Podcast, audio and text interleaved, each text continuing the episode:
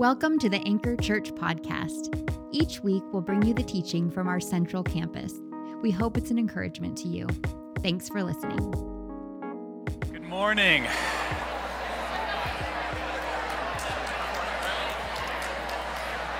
Definitely is first day of class vibes for me, and I'm the teacher. You know what I'm saying? You know what I'm saying. Yeah. There we go. I'm about to break out a quiet coyote here. Too much socializing. And for those of you that are concerned, that was not the kind of the devil horns. That's it's quiet coyote. Oh, it's working. Uh, hey, good morning, Anchor. So glad to be with you this morning. My name is Brian. I'm one of the pastors on staff, and it's super fun to be here celebrating four years of God's faithfulness, isn't it? It's awesome. Uh, you know, what I want to do is share a little bit of the anchor story because I know that there's some of us in here that like have here for the very first time. In fact, I talked to somebody before the gathering started and they're like, this is my first time ever at church, right?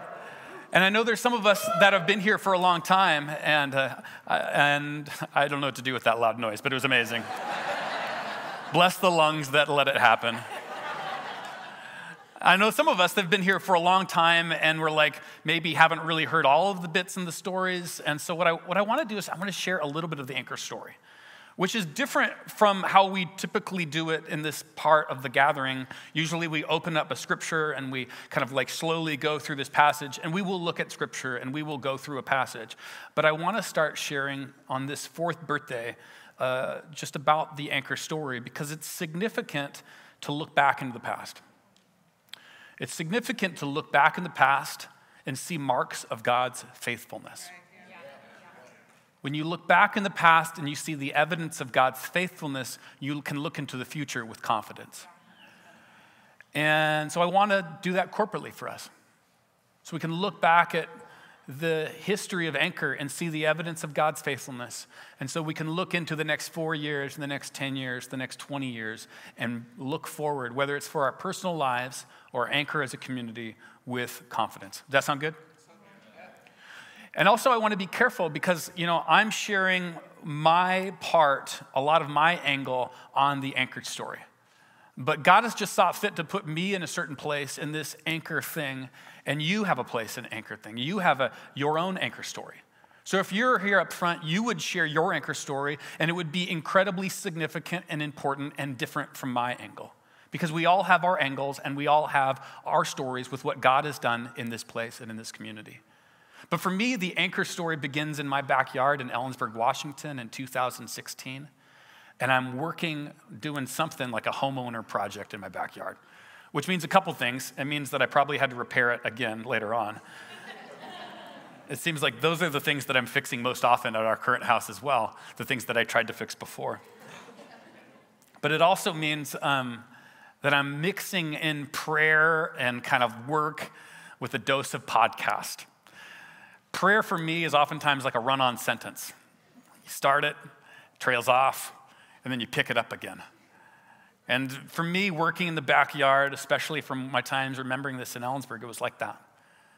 And we were facing, my wife and I and our two kids, this question of what was happening in the future for us. Where there's a lot of good things happening in that moment, and God was kind of growing the ministry that I was helping lead. And it was really fun and it was really awesome. But we also sensed that God was inviting us to something different in the future. I talked to some friends and some mentors about this, some wise counsel, and asked them to pray for our, us and our family, and asked if them to give me any feedback and give me any critique or ask questions, all of that stuff that you do in times of transition when you're seeking God's path. And through those conversations with those mentors, really there's these two opportunities that kind of arose. People suggested them, hey, consider this as maybe what God might be calling you and your family to. And the first was this like established job at this established church that had benefits and like, you know, like a retirement plan. And like, it was kind of the thing that dad would be proud of. You know I'm talking about? hey, dad, I got the job. Oh, good. Does it have benefits? Yes. Does it have a retirement plan? Yes. Good job, you know? And then there was this vague possibility of stepping to this uncertain predicament to plant a church in Tacoma. I'm out there in my backyard working on this project that is doomed to be repeated again. And these two words bubble up in my head beautiful community. Beautiful community. What would it look like to craft a beautiful community? To not start on someone else's foundation, but to go in and to imagine and dream what God might be doing from the ground up. They captured my attention, those two words. I can't say they were directly from God, but I can say God used them significantly throughout the next few years and up to this present point. And I knew two things the second those that words bubbled up in my head.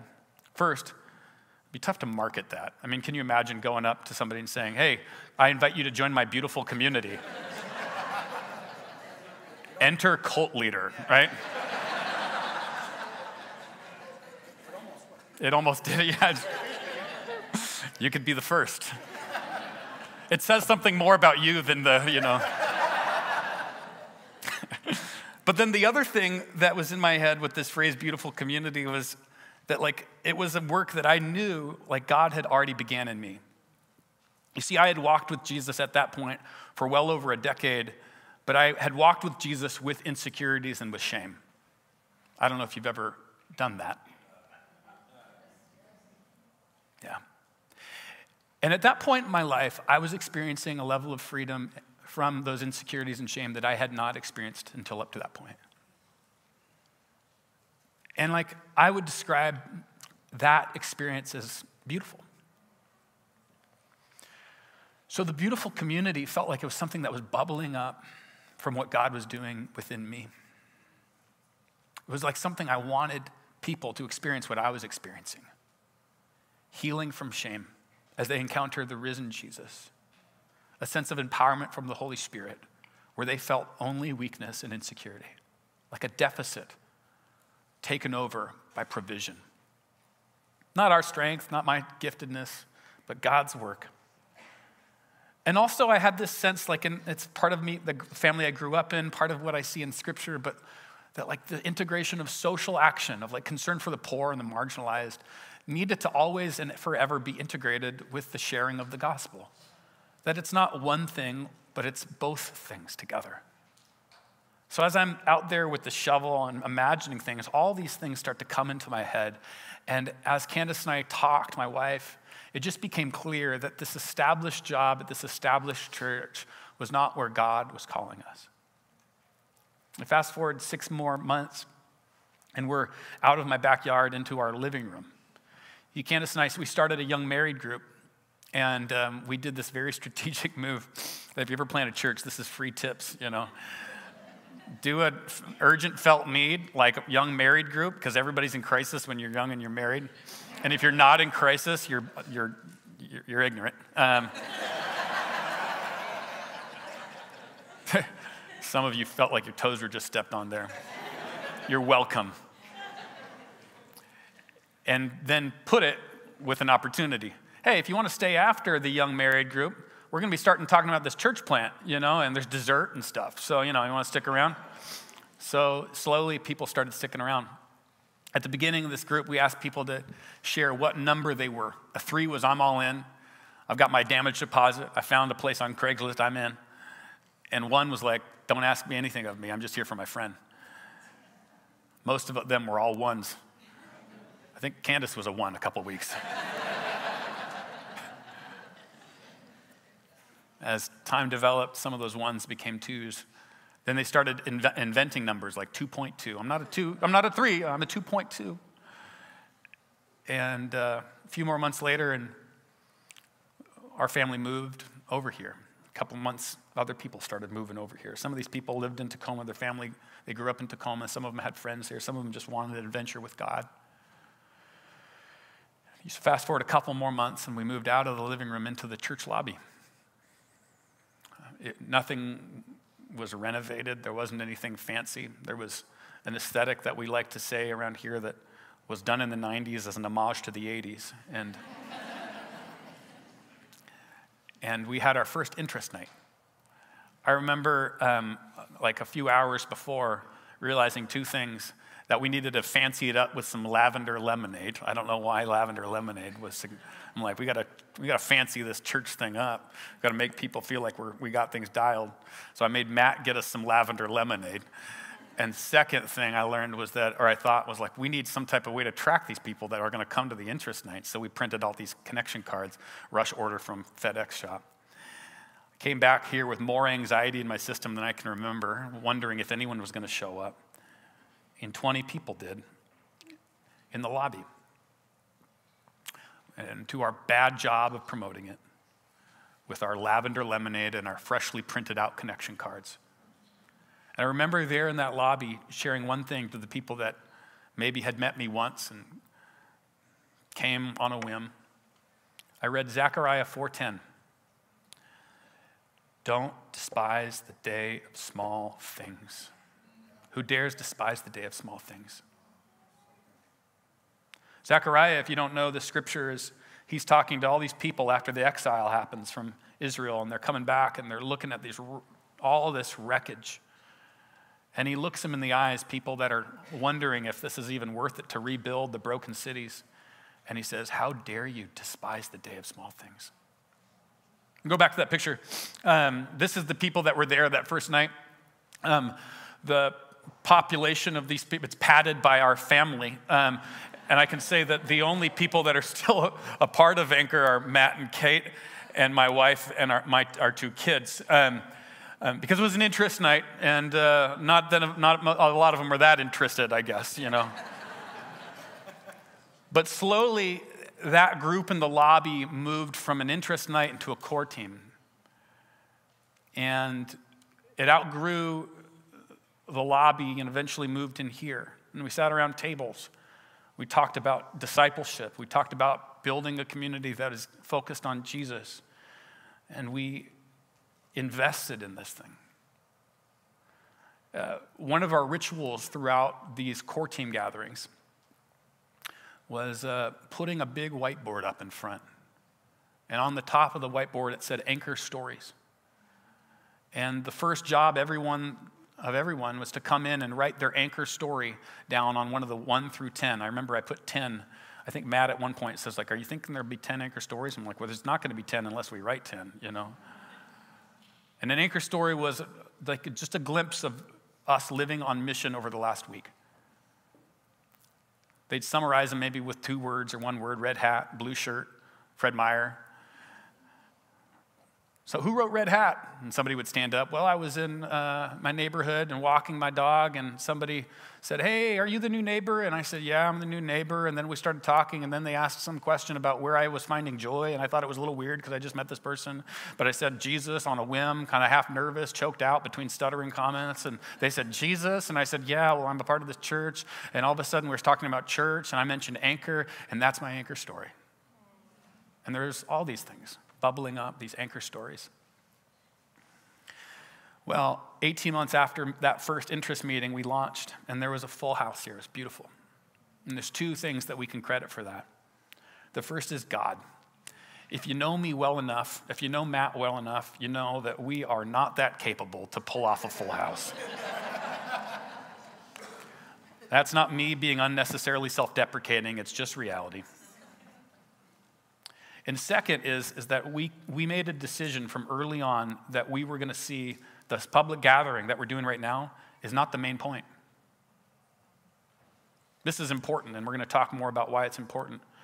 But the main point is not the stage, but it's the chairs.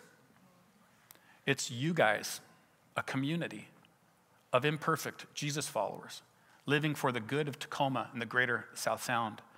And so that's why we met for 18 months. I like to joke that um, Olympia Coffee hadn't opened at that point in Proctor. And it said coming soon on their doors for a long time. And I, everybody wondered how soon, you know? Uh, and we kind of did the same thing with Anchor. We're like, we're going to launch when we're ready, not when people tell us we should.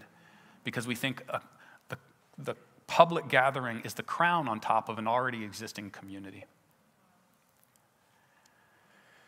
And we moved from launch 18 months later, and we announced that we were going to plant, our, uh, a church because we believe that church growth is great, but it's best when it happens horizontally.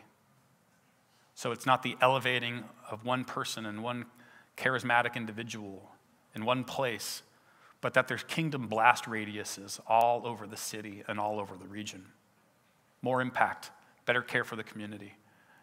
Two weeks later, the world got shut down. But before we talk a little bit about that, um, I want to invite, if you're part of Lincoln, would you stand? Don't be timid. I'm not going to pick on you. It's a weird thing to plant a church during a pandemic. Matt, some of your first core team meetings, we met for this church at Central here and for Anchor, the first Anchor, in the lobby. You met on Zoom. Yep. Unmute. No, no, no, you're still muted. Jeremy, can you turn your video on? what I want to do is I just want to invite everyone in the house, and Lincoln, you can ch- clap for yourself, but just could you clap for this faithfulness?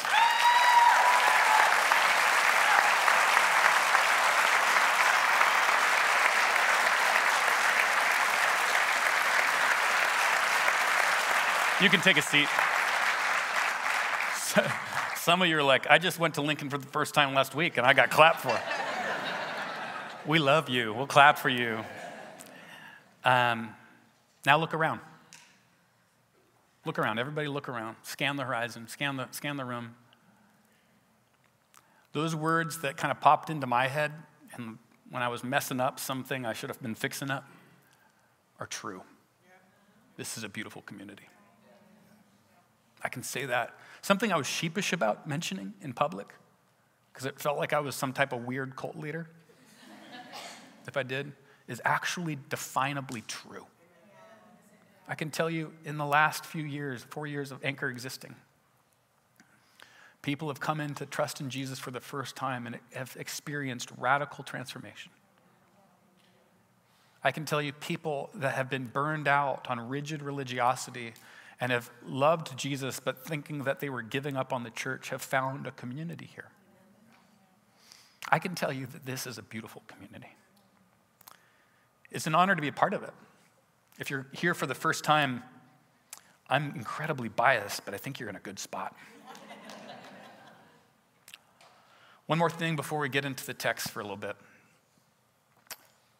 In the next couple weeks, we're going to be talking more about this but we are on the very, very front edge of planting our third anchor congregation.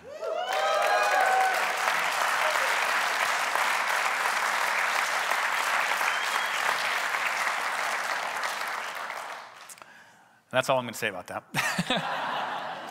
no, you are going to be hearing more, and the planter uh, and, his, and his wife are going to be here in a few weeks, and, and we'll try to get them to Lincoln as soon as possible as well. But we're excited about this because uh, we are an imperfect community of Jesus followers, our community of imperfect Jesus followers living for the good of Tacoma and the greater South Sound. And we can only effectively live for the good of Tacoma and the greater South Sound at one location or at two locations. But we want to extend the influence of Jesus and his church as we partner with other churches and other Jesus followers, and we're excited about that. So we're doing this harbor-based teaching series. Just quick, I'm gonna just kind of catch you up. This is what a harbor is, and this is what a base is. This is like what we this is like what we care about. Okay, this is who we are at Anchor, Lincoln Central. This is who we are. A harbor is a place of safety from a challenging environment. We want you to experience a safety, to be known, and to find community. We know that that is necessary as Jesus followers, but we are not just a harbor. We are also a base. While a harbor is a place of safety from a challenging environment, a base is a place of preparation for a challenging environment. And let me just, let's be honest. If this doesn't prepare you to go out to that, then this is slipping on its calling. This, what happens in here, needs to build you up so that you can be sent out into the world. This needs to not just be a harbor, it needs to be a base. And so we're going to be leaning into this idea of being a base here this morning We're in John chapter 4, and the three weeks that we're doing this teaching series, we're in John chapter 4. And last week we talked about how Jesus, he sat down with the Samaritan woman and he had this conversation with the Samaritan woman, which is so significant because the Samaritan woman is not only Samaritan, which means that the Jews didn't like them. They were kind of religiously heterodox and, and culturally different. And they were the, the weird kind of like part of the family that you didn't want to see at the family reunion. And, and Jesus, though, what is he do? He sits down with this Samaritan woman. It was uncommon for a rabbi to not only hang with a Samaritan, but a Samaritan woman. And then add that on top of the fact that, that as we go through this conversation, as we looked at last week, this is a woman that has this interesting checkered past that is uncovered in the conversation with Jesus. And as she talks with Jesus, as what still happens to this day, she experiences transformation. Jesus, if you talk with Jesus up to this present day, you will experience transformation because there's no one like Jesus. So she experiences transformation. And it's marked by the fact that she is insecure and ashamed. That's why she's going to the well at the middle of the day when no one else is going to be there because it's the Middle East, so hot. You don't want to go there in the middle of the day. She goes there so she doesn't have to see people. She goes to the grocery store in that other town and hides when she sees anybody she recognizes from work. That's what she's doing. And what does she do the second she leaves Jesus? Says she leaves her water jug there, which is weird. That's the whole reason you went to the well, lady. And she goes to the people that were once a source of shame. And she says, Come meet a man that told me everything I've ever done. I think he's the Messiah. And then the disciples show up. And the disciples are funny because they're like, they went into the store to get some food. Jesus sent them on an errand to get some food. They come back and they're like, Rabbi, Rabbi, you need to get some food. Aren't you? You've got to be, are you hungry? And, and Jesus is like in a total Jesus move. He's like, I have food that you know not of. And the disciples are like, this is so, like, where? Like, there's not a restaurant that's near. I don't see any Cheez It wrappers around. Like, like there's no crumb. You don't, your breath doesn't smell like anything. Like, what, like, how'd you get this food? And Jesus is, of course, talking about drawing strength from the Father and not actual food. And then he says this in chapter 4, verse 35. Don't you have a saying, it's still four months until the harvest? I tell you, open your eyes and look at the fields they are ripe for the harvest. And I think the disciples get it. The disciples at that point understand that Jesus is referring to this Samaritan town as a place where the harvest is happening. And I'm sure the disciples understand what Jesus is saying and also maybe silently disagree with what Jesus is saying. Harvest here? Question mark, exclamation point, question mark, exclamation point, question mark, exclamation point. Here? They're the Samaritans, Jesus. I know you're a rabbi, but let me educate you, okay? These guys are not the ones we like. They're not God's people. They're kind of like, maybe like, like, kind of God's people, but they're definitely not God's people. They're, they, you, did you know that, Jesus? Let me inform you. Not only that, but like, the, like it's like, you know, like, I mean, you, okay, you had one good interaction with a, with a woman at a well. Like, don't consider that the sample size for the whole thing. And Jesus is like, the harvest is here. The harvest is here. I'm thinking this, and I, I I find myself, if I can confess, in a situation that is similar to the disciples. I imagine, and maybe just imagine with me, like what if? What if Jesus was saying, the place you work, the neighborhood you live in, the place that you find yourself inhabiting through your week, what if Jesus was saying to you, that's where the harvest is? And what if we were saying, here? Her? no way. I think you zoom out a little bit, and I think we oftentimes are saying this about the place we're living. The church, all the stats, I don't know if you've read, the church is shrinking. Culture is rapidly changing. Crime is on the rise. Harvest here? Exclamation point, question mark, exclamation point, question mark. And what if Jesus is saying to us here at Anchor, harvest here? What if, The church shrinking presented an opportunity for the church to return to its mission of sharing the gospel and loving the poor rather than cozying up to power brokers and trying to control the cultural tide.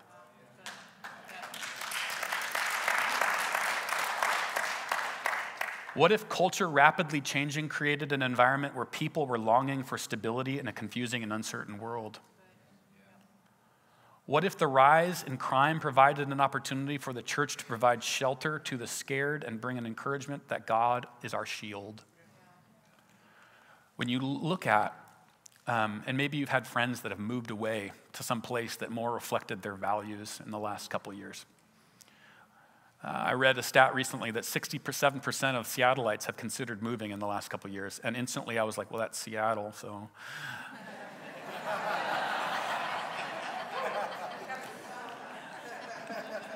But the honesty and self awareness stepped in a second later, and I realized it's Tacoma too. But when you look at the stats, more people are still moving here than moving away. The mission field is only growing, the harvest is only potentially increasing. The question is, as Jesus said to the disciples, do we have eyes to see it? Or do we see people as just like, no way, not here? no way. The invitation I want to give you right now is to believe the harvest is all around. Since the beginning, we use this language um, of gather and scatter, and we didn't invent it. It comes from Jesus. Mark chapter 6, Jesus calls the disciples to himself, and he says, I give you authority to, to go and proclaim the kingdom of God and, and, and cast out demons and heal the sick. And the disciples, they go out and they do all that stuff, and then they return and they tell Jesus these stories. And we've tried to weave in intentionally with the anchor stories on the whiteboard the sense of that's our rhythm, that we go here, we get built up, and then we go when we, we're sent out, and we come back and share stories of life on mission. And that's what the church is. We say gather because we're not just some people providing a service for some consumers, being a religious or spiritual consumer. No, we are a gathering of all God's people around the one Jesus. So if you call it a service, we used to make you do push ups. We don't anymore because we've become a little bit more grace filled. But we're a gathering of people around Jesus. And then we scatter out into the world, into our, our front porches, whether literal or metaphoric, where we meet people and meet people where they're at, believing that the harvest is all around. I mentioned these anchor stories um, as these significant things that when we go on mission, we come back and we tell our stories. We don't have a whiteboard in here, but there should still be something in your heart that says, What story am I telling this Sunday? What story of life on mission am I telling this Sunday? You see, this remarkable thing happens when you believe the harvest is here. You live as if it's true. And you end up bumping into people that ask questions about where do you find joy, even if it's over cucumbers at Fred Meyer or while walking your dog in your neighborhood. And you tell them through stutters and stammers, Jesus. And you begin a conversation that is pivotal for that relationship and pivotal for your faith formation. Because maybe for once, for the first time, you had the audacity and the courage to say that your source of joy comes from, from no one in any sense in comparison to who Jesus, what Jesus has done for your life. I had a friend who challenged me years ago. He said, how, Brian, how old are your stories? Are they two weeks old or two years old? I think a lot of times we live, our faith lives on two year old or 20 year old stories. When Jesus is inviting us to two week old stories, believing the harvest is here. How old do we have to get to become so cynical that we think there's no harvest here because I haven't seen enough, so I'm not going to believe enough? I think that Jesus is inviting us to childlike faith every Sunday so that we go out into the world believing this audacious belief that the harvest is waiting for us. Can I tell you my most recent anchor story? I was in my favorite coffee shop this past Monday, so a week ago from tomorrow. I was sitting down, it was just me, the barista, and another guy. he was doodling, and uh, barista left. And um, just me and this other guy. We're across, like, he's on one end of the coffee shop, I'm on the other end. And he says, What do you do for a living? Which is like teeing it up, you know? well, since it's just you and I here in this public place, uh, now, I know a lot of pastors have different maneuvers here on airplanes that they don't want to talk, and somebody asks what you do, so you just say, Well, I'm a consultant. Thinking that, well, I regularly consult God's word and offer that to other people. Um, but I like saying I'm a pastor. So I said, I'm a pastor. And he said, Well, I don't like the church. and I knew we had a barn burner going. I said, Well, I, I, can imagine why. Sometimes I wonder if I do too. He said, Wait, are you the one at Anchor? And I said, um, Anchor Central, not Anchor Lincoln. Anchor Central. I don't want to be associated with anything other than the name and the same 501c3 and same set. I, he's, uh.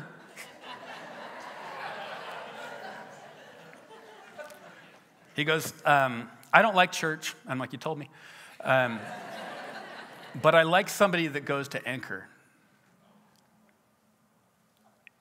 And he invited me to something you did. And I don't like church, but I like him. So I came. And I'm on pins and needles. I'm like, what, how was it?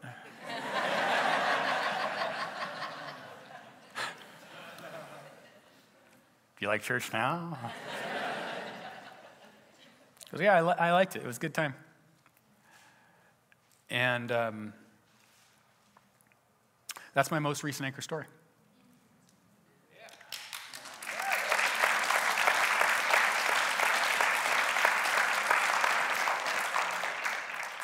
I share that for two reasons. One, because if I don't share stories, you, we won't think it's normative.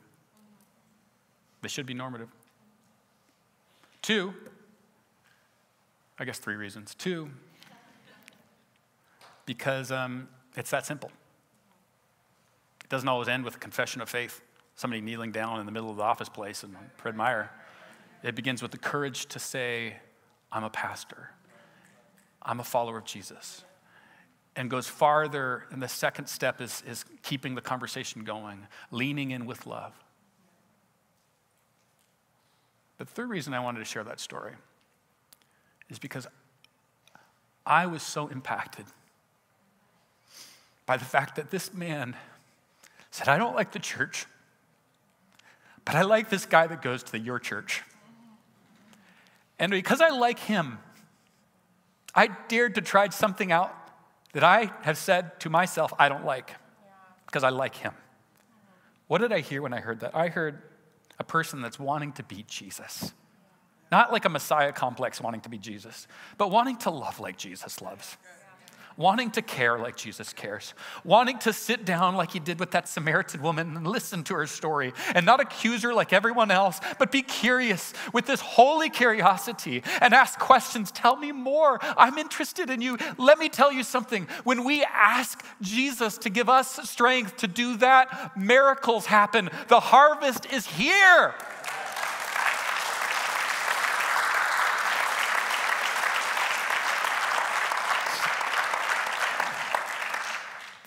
Uh, band can come up at this point. It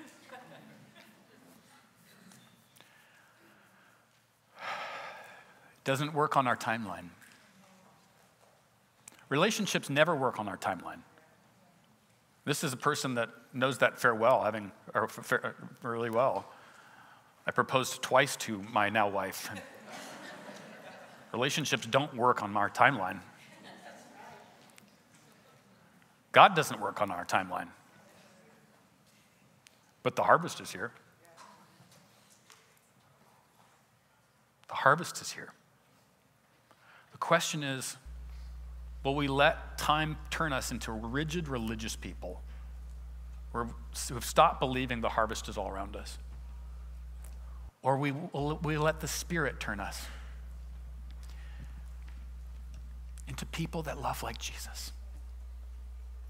Love in the gray spaces where people ask us hard questions and we don't quite know the answers, but we know that Jesus loves, and so we try with all our might to do as much as we can to show that even if the answers aren't what the person wants, it's love that they feel.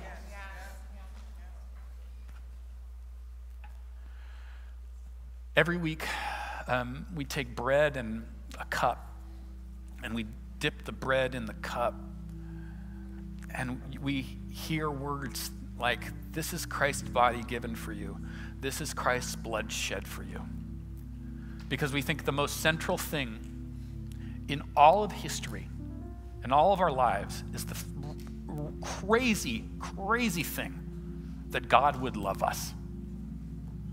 Though we're broken, fragile, feeble, we're loved sacrificially.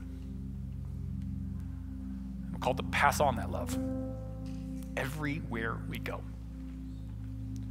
So I invite you to come forward um, here soon. Yeah. Um, and for the first time or the thousandth time, say yes to that extension of offer of love. You might be in this place not yet a Jesus follower. And I just want to say the one who made the world wants a relationship with you. He is not thrown off by anything in your past. He's not intimidated by your lack of belief. He loves you. And you're invited to come forward saying yes to Jesus and taking communion as like a first time Jesus follower. There's also prayer on both sides. And we'd like to say here at Anchor Central, I don't know if you say this at Lincoln, but I like to say, don't, why would you leave with a prayer need when there's somebody that you can pray with? So let's do this. I want to invite you to stand. I'm going to pray over you. You might extend a hand, take a deep breath, be present to the God that wants to meet you right here, right now.